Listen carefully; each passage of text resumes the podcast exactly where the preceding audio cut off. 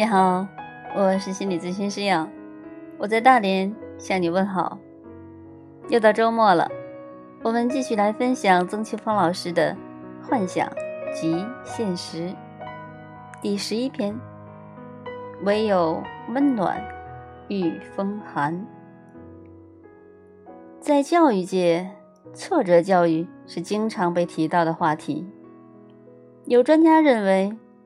父母应该人为的设置一些所谓挫折，以帮助孩子提高将来在现实生活中承受挫折的能力。但是，这样的提倡本身就是有问题的。生活中从来都不缺少挫折，人为的制造挫折，特别是由父母来制造，可能会导致孩子的心灵软弱，甚至破碎。最终，不仅不会使孩子承受挫折的能力增加，反而会使他们连极小的挫折都承受不了。要理解这一点并不困难。打个比方，武汉的冬天气温约在零度左右，但在过去取暖条件不太好的情况下，处处寒冷，家里比外面还冷，真的有。寒彻骨髓的感觉。武汉一向以夏天酷热著名，但外人却不知，武汉的冬天也会如此难受。而在北方的哈尔滨，气温经常是零下二十度甚至更低，在那里过冬天却是一件很舒服的事情，因为屋子里有暖气，冷了就在屋里待一会儿。然后再出门，就不再会觉得那样的寒冷是一件很难忍受的事情了。这是给我们一个很好的提示：只有储备了足够的温暖，我们才经得起严寒的侵袭。如果总是无边无际、从无间断的寒冷，那就是无法承受的了。我们毕竟是人，而不是神或者机器。对心灵来说也是一样的。只有心灵得到了很多的满足、温暖、幸福的滋养，它才能够经得起挫折、严寒和伤害。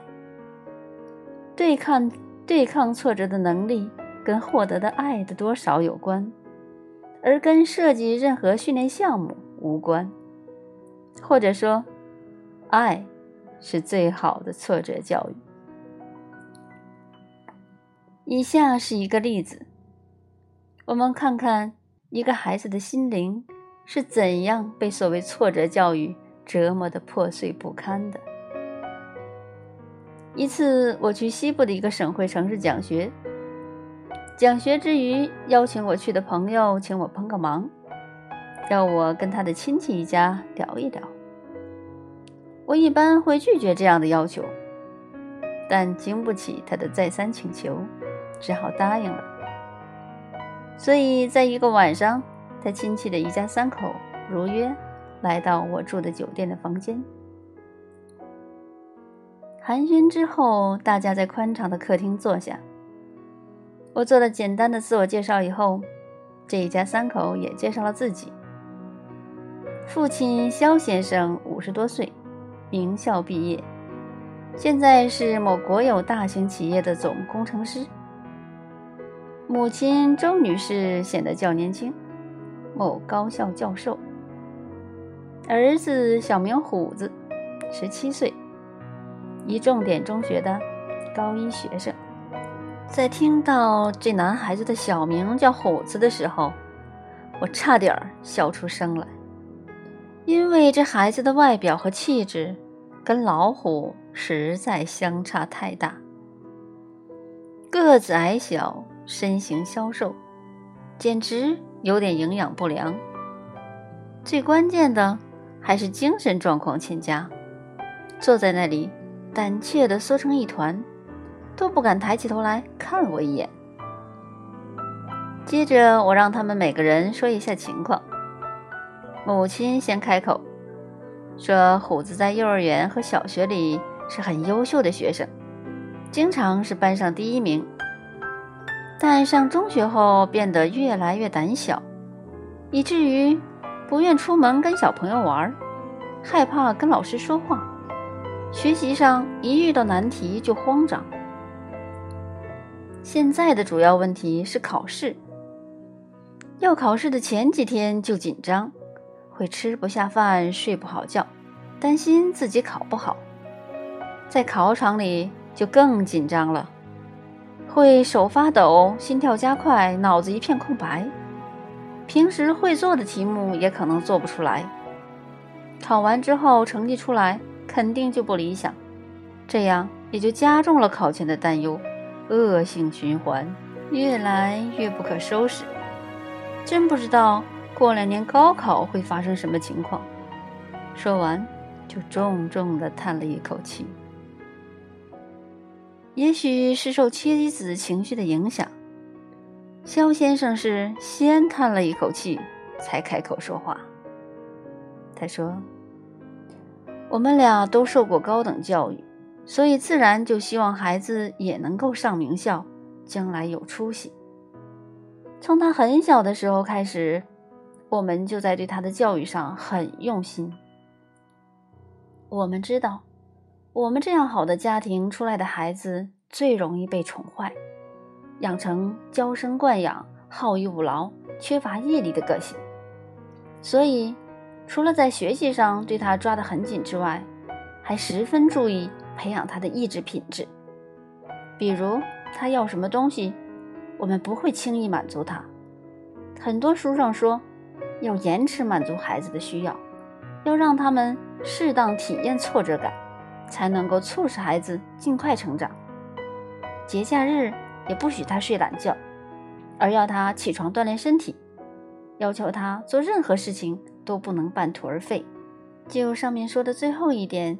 肖先生举了一个例子：虎子在六七岁的某一天，突然跟爸爸妈妈说要弹钢琴。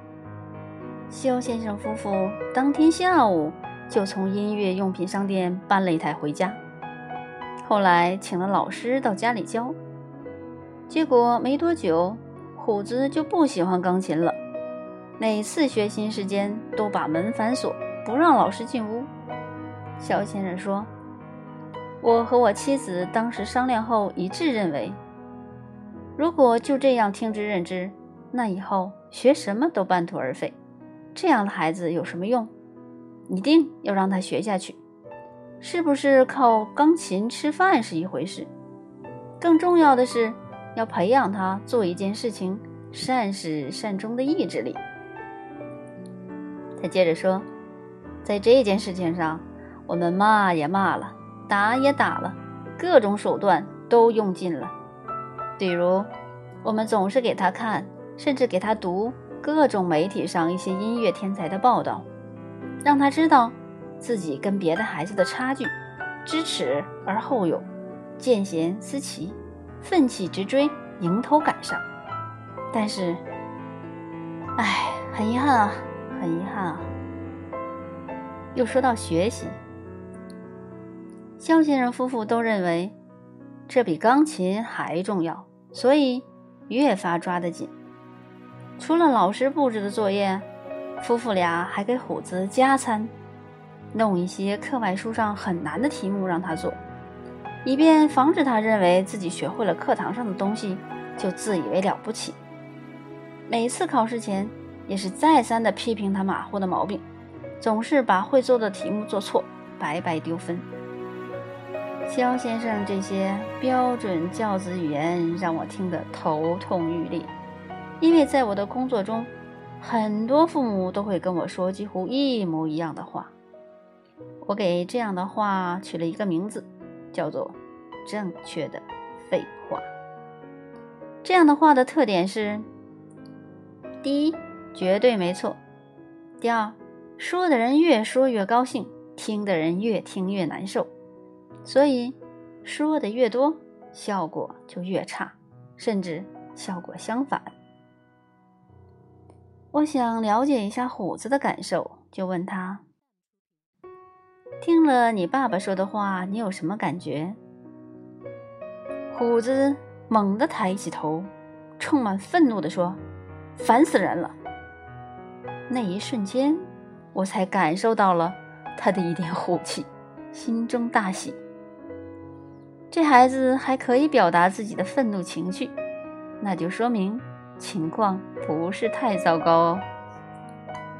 而肖先生夫妇对此的反应是，两个人同时深深叹了口气，甚至都很抱歉地看了我一眼，似乎他们的儿子冒犯了我一样。我决定先从所谓挫折教育入手。我首先问肖先生：“你上次表扬虎子是什么时候？”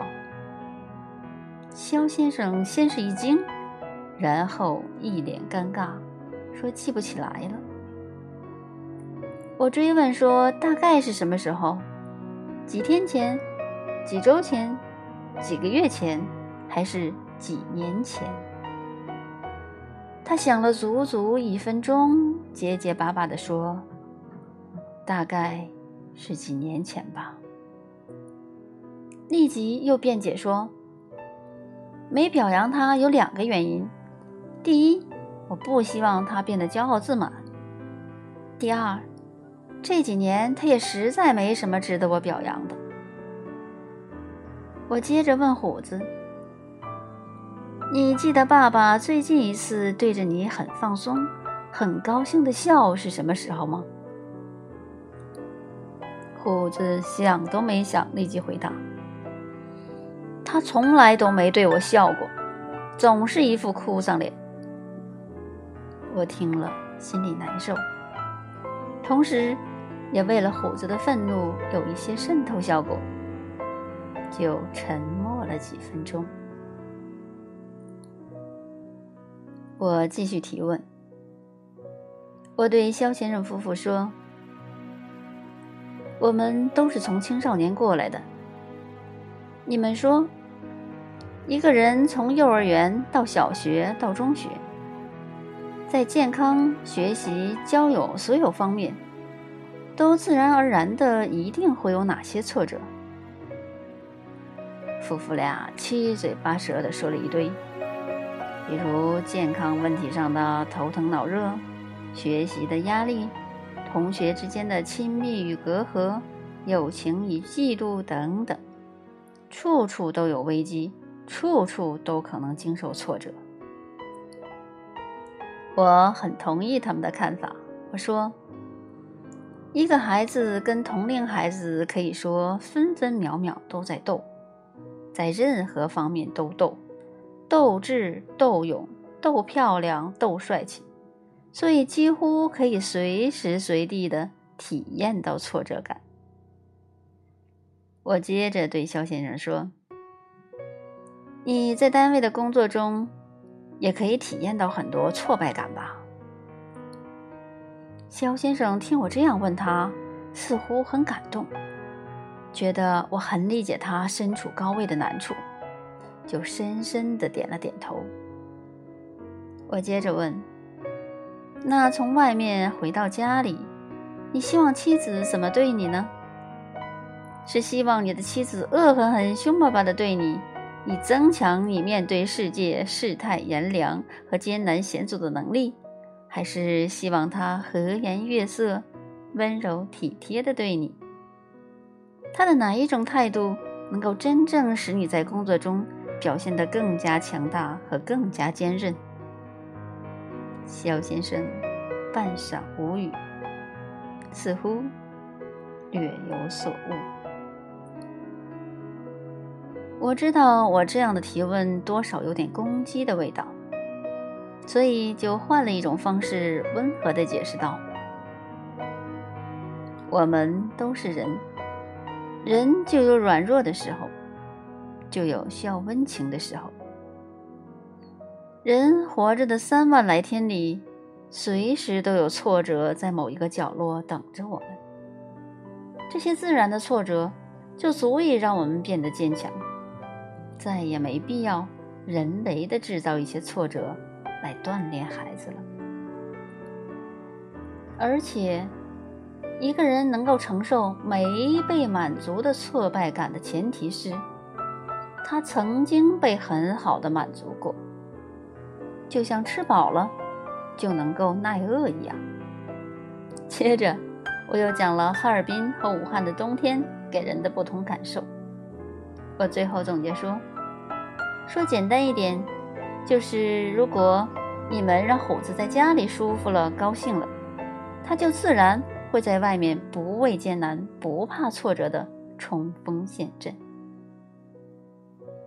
肖先生夫妇毕竟是受过很好教育的人，当然，更关键的是，他们真正爱孩子，所以思想问题一解决，态度马上就有变化。在后来的大约半个小时的谈话中。我几次看到肖先生脸上露出了笑容，虽然都只是淡淡的，却跟刚刚进屋时那个一心一意要把孩子锤炼成超人的父亲判若两人。虽然没有直接针对虎子的考试焦虑，但我对这一家三口说：父母的态度的改变，会直接导致这个问题的好转，只是。需要一点时间，因为这个问题实在是历史太悠久了一点。虎子最先表态，说慢一点没关系，还说经过这次谈话，他想到考试好像害怕减少了。我相信他说的是真的，因为从深层说。他并不是害怕考试本身，而是害怕他最爱和最爱他的爸爸妈妈通过考试来打压他，而这一点，他以后可以不担心了。我看看手表，两个小时就这样不知不觉过去了。我们都站起来握手道别。这一家三口走后，让我帮忙的朋友进来。手里拎着两瓶茅台酒，我知道这是对我的工作的奖励，我当然会老实不客气的收下。心里想，跟虎子的前途和这个家庭的幸福相比，这两瓶酒实在算不了什么。好，这篇文章就分享到这里。如果您喜欢，欢迎订阅或转发，让更多的朋友受益。